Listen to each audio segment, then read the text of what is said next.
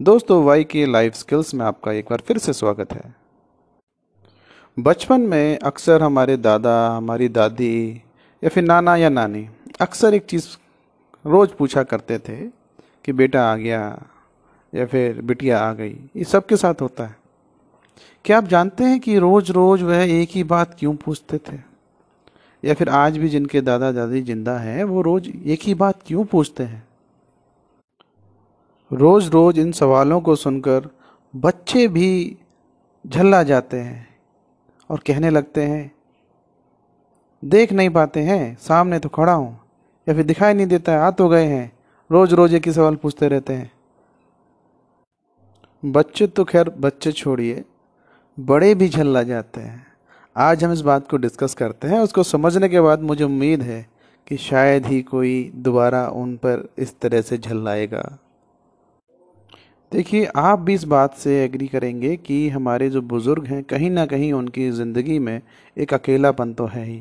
अक्सर आप देखेंगे कि या तो दादी अकेली रह जाती हैं या फिर दादा अकेले रह जाते हैं, क्योंकि इनका अकेलापन ही इनकी सबसे बड़ी परेशानी है। दोस्तों, आप भी इस बात से सहमत होंगे कि उनकी जो ज़िंदगी है, जो लाइफ है हमारे बुज़ुर्गों की, उसमें कहीं ना कहीं एक अकेलापन है।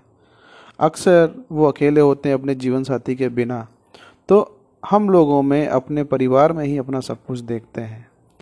जिस मोमेंट उन्हें एहसास होता है, जिस मोमेंट उन्हें यह पता चलता है कि हमने घर में कदम रखा है, उनके अंदर का सारा प्रेम उमड़ पड़ता है और वह भूल जाते हैं कि रोज़ वह एक ही क्वेश्चन कर रहे हैं। अब उम्र भी तो हो चली है ना। इस उम्र में हमें उनके प्यार को इस तरह से दुत्कारना तो बिल्कुल भी नहीं चाहिए। बुज़ुर्ग हैं, उन्होंने कम्युनिकेशन की क्लासेस नहीं ली हैं कि how to start a communication कि हमें कन्वर्सेशन अपना कहाँ से शुरू करना है, ये तो उन्होंने नहीं पढ़ा है। उनके अंदर असीम प्रेम है जो आप पर उड़ेल देना चाहते हैं, और एक हम हैं जो हमसे प्रेम करते हैं, उन्हीं को दुत्कार रहे हैं। वो अकेले हैं, आपसे बात करना चाहते हैं। और हाँ बहुत ज़्यादा समय नहीं है उनके पास। उनके प्रेम का उत्तर गुस्से से देना तो सही नहीं। और उनके जाने के बाद अगर इस बात का एहसास भी हुआ तो कोई फ़ायदा नहीं।